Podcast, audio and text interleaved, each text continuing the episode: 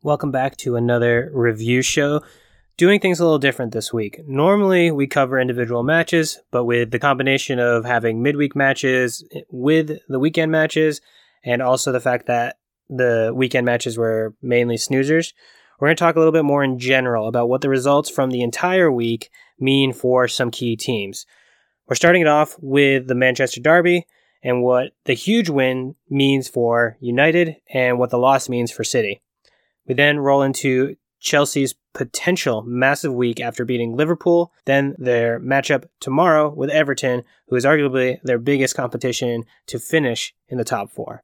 Then we dig into Liverpool's absolute implosion after losing to not only Chelsea, but also suffering their sixth defeat in a row at Anfield to a relegation battling Fulham. Then finally, we wrap it up with a U.S. men's national team update.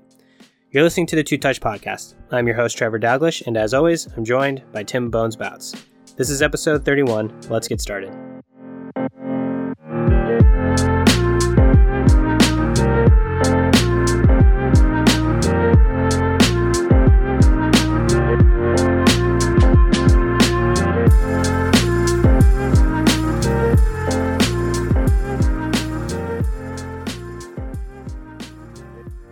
All right, welcome back to another review show. We're changing it up a little bit this week because for a couple reasons. Well, one, we had midweek fixtures that we need to touch on, uh, just really highlighting the the big takeaways from it. But also this this past weekend, the the Premier League matchups were just dog shit. So, I mean, all of that ex- outside of the uh, the Manchester Derby, which we're going to kick it off with. But uh, yeah, we're going to talk a little bit higher level this week and just get you up to speed on what's worth taking away from another kind of crazy week in the Premier League. So let's jump into it. Let me just put it straightforward for you. I'm a happy camper today. So not only did Manchester United beat Manchester City in the Manchester Derby, but also Liverpool lost. A big loss. Their sixth loss in a row at Anfield, which we'll get into in a little bit. So First, starting with the Manchester Derby, the result of the match 2 0 to my boys, Manchester United. Game started off real interesting with within one minute, Martial, of all people, basically has just been a dead man walking. He's got the ball running parallel. I don't know how do you describe it. Running across the box with the ball, gets swarmed by a bunch of Manchester City defenders, then Gabriel Jesus decides to kind of just trail him, clip him, take him down. PK awarded, and the man Bruno slots it away, putting Manchester United up 1 0 just after one minute. So I think the match, for the most part, went as expected. After that, Manchester City had a ton of possession. They just have more individual quality up and down the pitch than anyone else in this team or in this league. But they couldn't quite crack the defense of Manchester United today, which just feels really weird to say. And because the whole unit just played outstanding. Raheem Sterling, another Manchester Derby gone, where he did not score. He has not scored in the Manchester Derby, despite having like 60 total shots in it. Uh, Aaron Wan Bissaka put him in his pocket once again. The guy just absolutely shuts down Sterling every time they play. And then, with all that being said, with Manchester City kind of dominating after going down 1 0, just after the start of the second half, of all people, Luke Shaw made a ridiculous run from basically half field with the ball. Quick give and go, gets the ball back in the box and slots it away to put the team up 2 0. And then after that, it was just Manchester United holding on, riding it out. I mean, City's just ridiculous as far as how it's a, it was a wave after wave after wave of attacks. But United were up for the challenge and and shut them out. So I'm pretty fucking happy because I telling you I'm I was not confident going into this match, especially when I saw the lineups get announced and we had both Martial and Dan James starting. And what's crazy is mainly Martial. He has been I don't know. He's been on my shit list for a long time. Bones, you've been an apologist for forever. But today was the first match I think all season where he really showed up. He didn't get on the score sheet. He did fuck up right in front of goal. He basically had a short range attempt. Ederson, he hit it right at Ederson. He made Ederson look great. But everything else he did for the match was phenomenal. He was lively. He was making runs. His hold up play was phenomenal, which has never, ever, ever, ever been the case. Uh, he just did everything we needed him to do. And so, I mean, he there's a strong argument he was man of the match. I mean, Luke Shaw obviously got the goal, but also was very dangerous numerous other times. He could have had a, he actually almost scored in the fourth minute with an had another attempt inside the box, which was pretty crazy. So it was a weird match. I'm very happy. I could rant on it for days.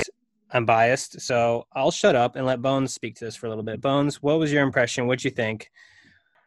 I'm just going to make a couple of points and then kick it back to you. Actually, kick it back back to you with a question. So, my few points. I still don't understand why Victor Lindelof is starting over Eric Bailly. I guess in this match it didn't really matter because they ended up holding strong on the back and got the win.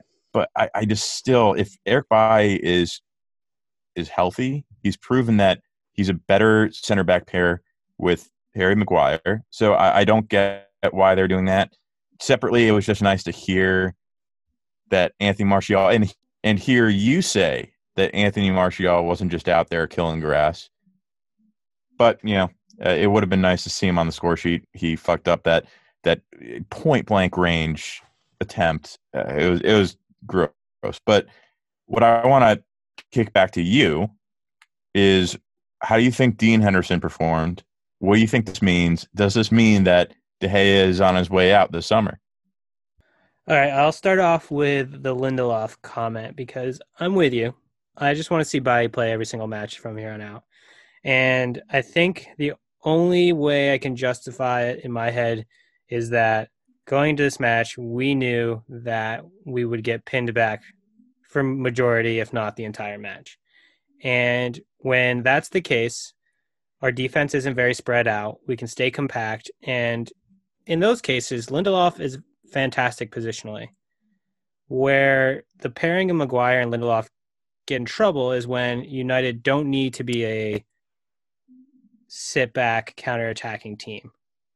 So and that and so what happens when we are when we have possession when we build up from the back when we're holding the line up at half we are those two are vulnerable because they're slow so in those cases, is fantastic because he can recover better than Lindelof.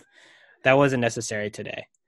In fact, it was really interesting to see the match start off. The first 25 minutes, there was no sit back and counter attack. Manchester United was very aggressive, and they were actually pressing City in their defensive third. So basically, if if Ederson started with the ball, there was a very high press. Bruno, Martial, Dan James, and Rashford were just harassing the defenders if they got the ball.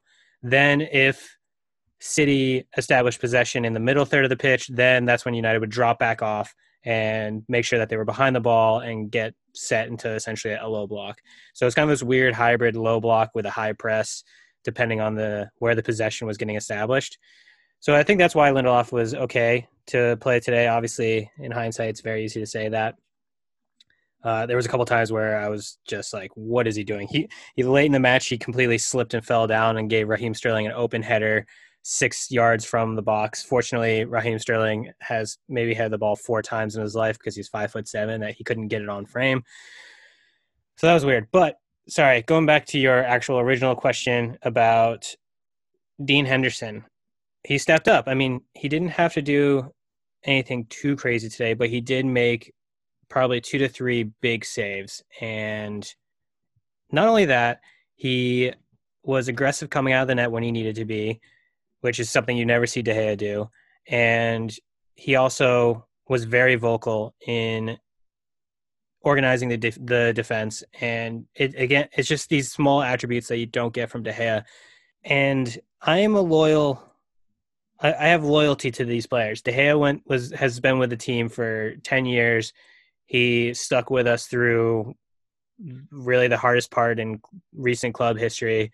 He's a reason why we did as well as we did in those down years because he would just get assaulted with shots every single match because their defense was so bad, and he would come up with a huge save after huge save. So you know, he's a he's a Manchester United player, but we're getting into a weird, we're in an awkward position because Dean Henderson is going to have a stretch of games. So far, he's started I think three in a row and has a, I think he's he's had a clean sheet in each of them. Granted, the two other matches he had very little to do but this was a huge match and he performed very well. And if he keeps carrying this out as long as De Gea is gone, De Gea is in Spain right now because his girlfriend just had their first baby. Congratulations. Um, I think United have to make the tough decision to try to move De Gea on this summer. I don't think it's going to be that easy because De Gea's wages are insane. Uh, so I really only think there might be. I think I can only think of one team that would come in, pay some sort of transfer fee for him, plus take on his wages, and that would be PSG. So I think it's just gonna be very hard for United to move De Gea on. So yeah, I don't know. It's a weird situation, but I'm very excited about Dean Henderson. I think if United can sell De Gea this summer, they probably need to because that would just be smart business, and that's just how it goes sometimes. So yeah, that's that's how I feel about that. But that's depressing me, so I'm gonna drop that topic. Just oh, man, there's so many good things to say about this like ending Manchester City's win streak. They were on 21, going for 22, I believe. Yeah, that's pretty poetic. I'll How give you that. sweet is that? Yeah. Also, yeah, well, also yeah. in the same weekend where Leicester had a very late come from behind win. So if we didn't win today, we would have fallen to third. So, you know, a single point off of City would have been a huge value. We got three. I, I'm I'm ecstatic, and I don't know, man. I just when United shows up and they actually stick to the game plan and like they're a good fucking team. Like, Yeah, I don't know. There's a lot to be excited about. What would you say? This eh, does this indicate anything to you about the rest of the season? What What does it mean? Obviously, they're. I mean, you can say, "Oh my God, it was so great. We're gonna be. T- we're gonna. We're gonna leapfrog City." Blah. That's probably not gonna happen. So, what does it mean for the rest of the city Well, or Um, rest of the season? Excuse me. you know, I think there's still there's still a lot of games left and there's still a log jam. So it's it doesn't really, Oh, it's it doesn't say much. I mean, it's it's it's it's huge, right? If we lost, then I'd be pretty nervous. But we won, and we need to keep doing what we're doing. There might not be another point taken off Manchester City for the rest of the year. So that's how big those three points are. We need to finish top four. I don't care where in the top four. I don't care if we come in fourth versus second. It's not that big of a deal to me as long as I think there needs to be some focus shifted towards Europa League. And it's interesting because through all the European tournaments this year, Manchester United has had arguably the toughest toughest draw at each step. And that's no different this time. They're playing AC Milan. AC Milan might be like I mean, they're a top five team in Europa League. So shift focus to that, get by them. Sucks that we have to play on this early, but if you knock them out now, that's one less team you have to worry about in Europa League. So I don't know. Yeah, I think awesome win today, but it's it's not to be cliche, but it's back to work tomorrow. initially when I when you said there's a lot of games left, I thought you were going to say after year after weeks of spec, skepticism about oh we're not going to catch City. I thought you were going to say oh I think we we can we- may be might be able to do it to do it, and I I was about to just jump down your throat right there, Well- or just make fun of you. I don't know. I mean, United's done this before. Uh, I can't remember what year it was, but Arsenal had a similar lead over us, and uh, But that's also them- Arsenal. What are you Arsenal. talking about? Okay, so I know you're new to the sport, but Arsenal were one of the best teams in England for a long time. Have you ever heard of uh I believe they're called the Invincibles? Yeah, yeah, yeah, yeah, yeah. Yeah, Oh. that's that's fine. But this is Arsenal we're talking about. They are notorious losers, other than the Invincibles. I mean, outside of that, When when did they ever win anything? oh my god. Uh, so you don't think you don't think Arsenal's Arsenal's just a mediocre club from England? No, they're a, they're a top six club. Or- Can you just yeah, call them one of the- losers? But dude, I'm saying that they never since Alexis Sanchez left, they haven't been in the Champions League. They haven't even come close to the Champions League. What I'm saying is when when the season's on the line, when they need a win or need something to get into Champions League or stay in Champions League, they can't do it. They fuck up. I mean, think about you know how many trophies did they win, or you know how often were they in top two um, since the Invincibles? Do you want me to look that up because it's a lot? No, let's just move on. I know you're going to say, "Oh, we're taking too much time." Oh. No, I, I'm because I can edit out the time that I, I'm going to take to look up the actual number. Ours, your the fact that you referenced since Alexi Sanchez has left Arsenal shows how little you know about Arsenal through the 90s, early 2000s. How, how, no, how how's what I just said? How is that Wenger, incorrect? Wenger, that they haven't that they Wenger's, haven't made Champions League since Alexis Sanchez left. That is right. Correct. So you're that I know that's not the point. There's a lot more to Arsenal than since Alexis Sanchez has I'm left. I'm aware, Arsenal. but but again, when how how often was was Arsenal winning anything since the Invincibles? Do you realize Alexis Sanchez wasn't part of the Invincibles? Oh my God! Are you serious? So when did Alexis Sanchez leave? He what, left in 14, 2015, 16, 16. Okay, Invincibles was 2003. Dude, I, I know what the Invincibles. It was like so. Oh, so do you think they oh oh just? Do you think they just sucked from 2003 all the way to when Sanchez left? Did they win anything? All right, I'm looking it up. You're just throwing out blanket bullshit. Since since 2003, they've finished in the top four 13 times. They've won the FA Cup one, two, three, four, five times. All right. Dude, yeah. They were in the Champions League from 2000 through 2017. Yeah, I guess that makes sense because Bayern knocked them out, and that was the last time that they were. I just, I can't believe. Do you know Arsene Wenger's the second most successful manager? Yes, I know history? that. okay. Uh, I'm sorry, but if you're just gonna make, as much as I hate Arsenal, they do deserve credit for, for the history All of right. their club. All right. All right. All right. Let's move on since you're, you're getting cranky now since I exposed you. Let's move on to a positive thing for you. Chelsea's had a pretty good week so far. So that midweek, midweek, Chelsea win versus Liverpool. What does that mean? Well, I would say this is only the second time. Well, no, I, I guess third time since Tuchel's taken over where they've had a Chelsea's had a legitimate challenge. So they played Manchester United and they drew 0-0. They played Atletico and they won 1 0, which was, in my book, a huge upset. And then they play Liverpool and they won 1 0. And that's huge because at the time of that match, Chelsea and Liverpool are part of that logjam on the outside of the top four looking in. So taking three points off of one another is huge. Big time momentum. Chelsea also has another big match, which I actually, in my book, it almost seems like the biggest match of the Tuchel era is tomorrow. We're recording this on Sunday. They play Everton on Monday. Everton, in in my book, is the biggest challenger to finish in the top four. I think it's between Chelsea and Everton. There's a bunch of other teams there, but I I just I'm not as convinced by them.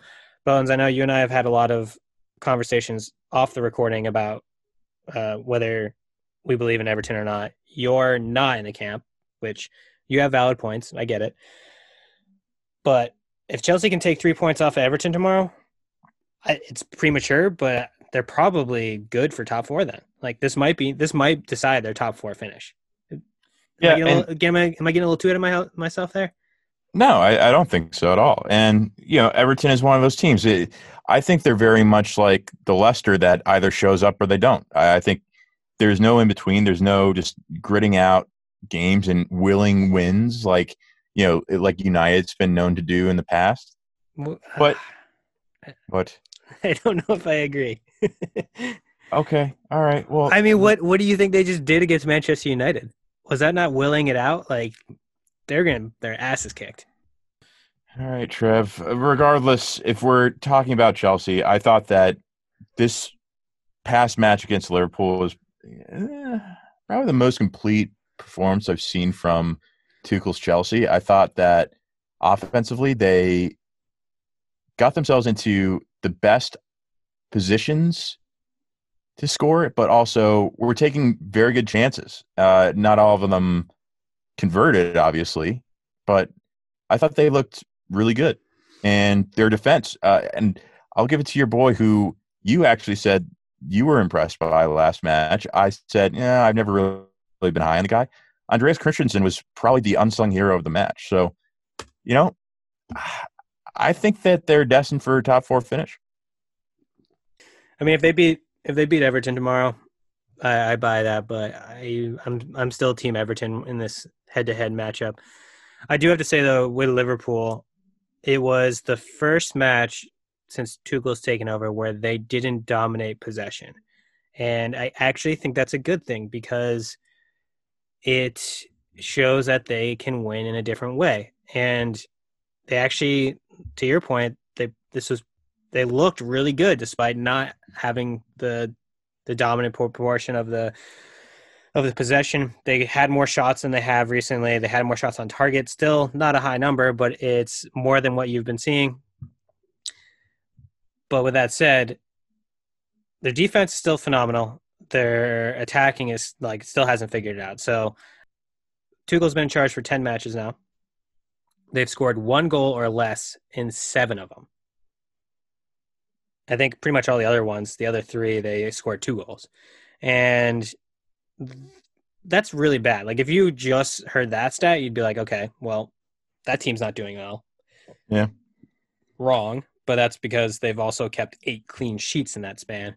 And I thought that was kind of a bullshit narrative that people were hanging on to because the first like five matches were against bottom third teams. So big whoop. But now they've done it against Atletico. They did it against Manchester United. They did against Liverpool.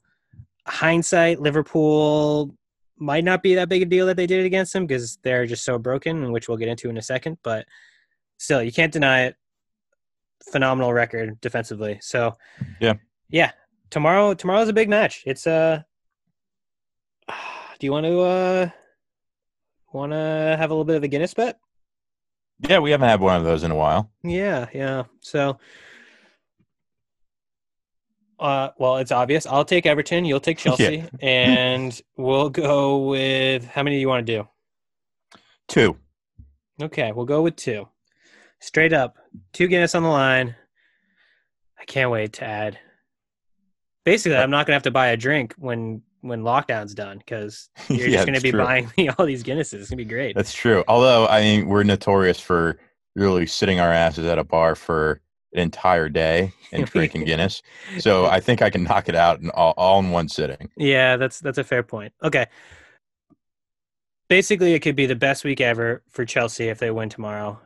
It's definitely worth worth keeping an eye on because like something's got to break with this top four finish group, right? Like Leicester's yep. shaky. Manchester United got three, big three points. If they had lost today, then it would have been even more of a logjam. And uh, it's, it's getting it's getting competitive, and we can't ignore the fact that West Ham's still sitting in the middle of it. So we can't be too disrespectful. They they're hanging in there. True, true, uh, true. Okay, so Chelsea's good week. Well, it created the start of a horrible week for Liverpool. So, quick recap: Liverpool had two matches this past week. Midweek against Chelsea, they lost one one nil. Then they followed up that performance today, this morning, with a home defeat to Fulham. Fulham, 1 0. Liverpool now sits in seventh place. Tottenham's playing right now. I actually don't know the score. But they have two games in hand and they're just behind Liverpool, as well as Aston Villa, who also has two games in hand. So if they win those two games in hand, Liverpool's sitting in ninth. So what's going on with Liverpool? They're completely broken. Against Chelsea, they mustered up only seven shots, and one shot was on target. They finished the match with a .25 expected goals. Against Fulham, they had 16 shots. Oh, okay. Well, that sounds pretty good, right? That's that's a lot of shots. Three of them were on target. Mm, that's not very good. And their expected goals were 0.7. So all the talk about their defense, which is shitty, their attack is just so brutally bad right now. They're they could finish in ninth place. They could finish worse yeah. than ninth place. Yeah, yeah.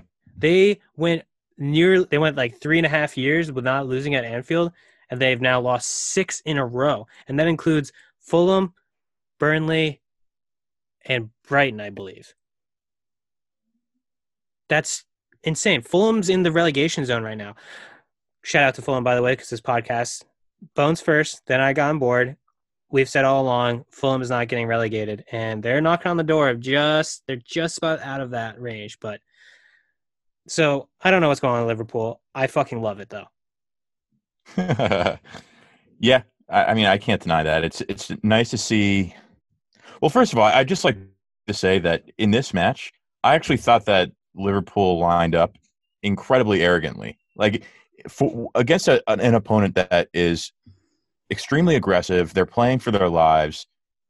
You, you can't line up with a back line that is Andy Robertson, Nathaniel Phillips, Rhys Williams, and Neco Williams. Like, are you fucking kidding me? You gotta, and they they bring in TAA at I think it was at half. No, it was late in the second half, and then they bring in Fabinho a bit later on too. It's like why oh, if you're just if you're trying to snap a losing streak at home, you're playing against a team that hasn't lost.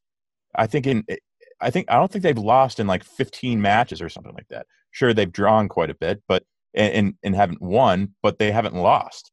And well, so you're going to roll out a defense like that? Are you shitting me? Yeah, they had a ridiculous run. It was ended this past week, right? They uh they got kind of fucked over against Tottenham with that handball. Yeah, uh, yeah, that's um, right. But uh yeah, I mean, they're Fulham is on a, a ridiculous run with very little to show, and I agree. I mean, I it was a gamble on Liverpool's part. Fabinho needs rest. He was just coming off an injury and, and was just thrown right back in. Trent Alexander Arnold is not a good defender regardless, so I, I don't know if that's that big of a deal. He doesn't play. Well, but, he's definitely better than Neco Williams. maybe.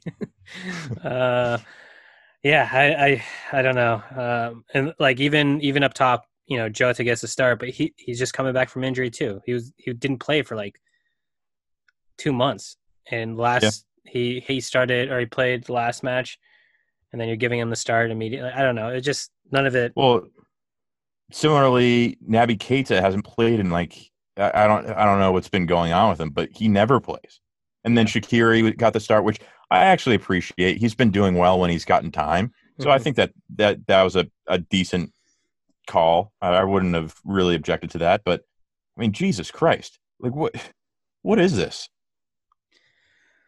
I don't know, man. But you know what I do know? That you like it. I that I love it, and not only do I love it, but let me remind you, we do have an outstanding Guinness bet with this one too. So, oh damn it! Yep, you. I gave you pretty fair, favorable. Uh, I guess you could say odds with this one because at the time we made the bet, they were sitting in fourth place, and I said that I bet you they finish worse than fifth. You say fifth or better. Well, they're now sitting in seventh with the potential to falling to ninth. Do you feel? Yeah. How do you feel about that? Do you think? Do you think they'll turn it around? Because honestly, if there's anyone, I'm no stranger to buying you Guinness, so whatever. Yeah, I, just a reminder: if you lose that bet, and then also if you lose tomorrow, then you'll be in the whole eleven Guinnesses for me. So just you know, mm. just a friendly reminder. Yep. Just a friendly reminder.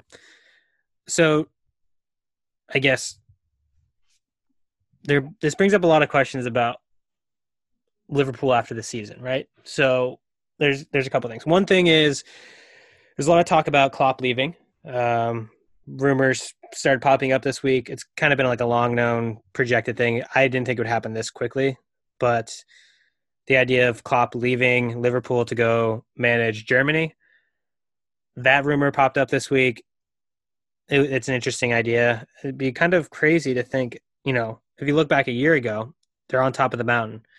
They just came off a season where they won the Champions League. They just ended Liverpool's 30 year drought of not winning the Premier League or the, the, English League.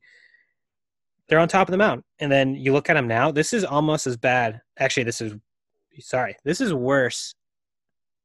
Worse of a fall from grace than Tottenham with Pochettino from taking them to the Champions League final yeah. to getting sacked mid season the next year. Like this is Yeah. a worse fall from grace. So on top Yeah. of that, they most likely are going to miss out on Champions League football. What does that mean to their current roster, and also what does that mean for them recruiting? It's a tough one, particularly because in, recent windows, John Henry of Fenway Sports Group has kind of flexed his muscles and said, "I- "I'm not giving you more money to go into the transfer market and make a huge splash." So it certainly helps or uh, hinders their ability to do so. Uh, they haven't been fantastic on offloading players. Like they got 20 million for Ryan Brewster last year, great, but I, I can't. I, I I don't have a ton of examples in my mind of, Of them. them offloading? yeah, What about Coutinho? yeah, but that was what five years ago. No, I don't think so. It was more recent than that. It was with Hmm. Klopp though. Klopp got rid of him. I think it was Klopp's first first year, first full year. He also did. He also sell Raheem Sterling. I think he did. No, no, no, no. was that, that, was before that? No, that that was was. Rodgers. Yeah, that was Rodgers. but uh, like I, I- you know, there's a number of teams that uh, you know the bigger teams that have a ton of players out on loan. They'll ship out or or sell a, a number of players um, in the summer and get a decent amount, like not a ton, but at least they're getting some cash inflow. Whereas Liverpool, uh, from my estimation, doesn't do that very often. Um, so it doesn't. It just doesn't really help, particularly when your your chairman is tightening in purse strings and you're missing Champions League, which is going to make him tighten the purse strings even more. I don't think it's good, but I, I feel as though if they do lose, I, I think there's a couple of players that will feel as though they owe it to themselves and the team to get them back into the Champions League position. So I I don't know that there will be a mass exodus. It's it's always tough to tough to make these calls. You're you're really just playing playing it safe here, just standing in the middle. I could see it. Well, honestly, I, I don't want you to make I don't want you to make another Guinness bet and for me to lose. So I, I can't I can't accept any All right, any other I, I'll, I won't attack more, you. I won't any attack more you. liabilities. I won't attack you with Guinness bets for this. Uh, but so in my head, I, I think I see Virgil van Dijk sticking around, and I see Henderson, obviously, mainly because Henderson is going down as a Liverpool legend. He's the captain. He's he's going to retire with with Liverpool most likely. Vir- Virgil van Dijk, he's gonna be coming back from injury. They obviously could sell him, but they don't want to. He's a leader. You flip it over to the attack, Mane and Salah. What do you do about them? Because those guys could definitely play for pretty much any team in the world, and you could definitely get a hefty fee for them. Yeah. What do you, what do you think the play is there? You know, I, maybe they would sell Mane because I think that they, you know, if they want to play him there, you know, they've got Curtis Jones waiting in the wings. Yeah, he's played pretty well um, in in Mane's stead here and there. Maybe they let him go. I, I just don't think that they have someone that can be a, an able replacement for Salah. So I think they would have to keep him. All right. Okay, so really that's all we're touching on when it comes to Premier League this this episode because although there was a ton of matches this past week, there's just so many lopsided, boring matchups. So these are like the major major headlines that we really wanted to touch on. You get the idea. Manchester United's on cloud nine, but they're back to work tomorrow. Manchester City, they're brushing this off. They're the the league is pretty much locked up. If anything, this is a good thing for Manchester City. It's a hot take, but it's they're you know they had the pressure of this win streak going on, and that's the least important thing to them right now. They they they want to lock up the league. They want to win the Champions League. Will they? Probably not. But that's got to be their highest priority. This match was a reality check. They're not all high and mighty. On a given day, they can lose. So this is probably going to help Manchester City in the end. They won't pull Liverpool and completely unravel. I can tell you that. Great week potentially for Chelsea. Win against a you know a big six uh, rival in Liverpool. Then they're really their their toughest top four competition. Everton tomorrow. They can pull off a win. Huge moves for them to get in the top four. Another couple Guinness to uh, I guess get Bones out of the hole. Then Liverpool, just a dumpster fire, and it's a beautiful thing. So, before we wrap it up, once again, we got a U.S. men's national team update. It was a friggin' crazy week for the U.S. men's national team. I don't know what's going on with them. Bones, take it away. What happened this past week? Well, honestly, I think that they've been listening to the podcast and realized that they may or may not have been included in my starting 11 for the Gold Cup. So they're like, gotta really turn it up. That's Anyways, a good point. That's a good point. Just so the listeners know, this past week, we actually recorded an episode dedicated to the U.S. men's national team. Bones took us through his ideal starting 11, specifically for the Gold Cup coming up.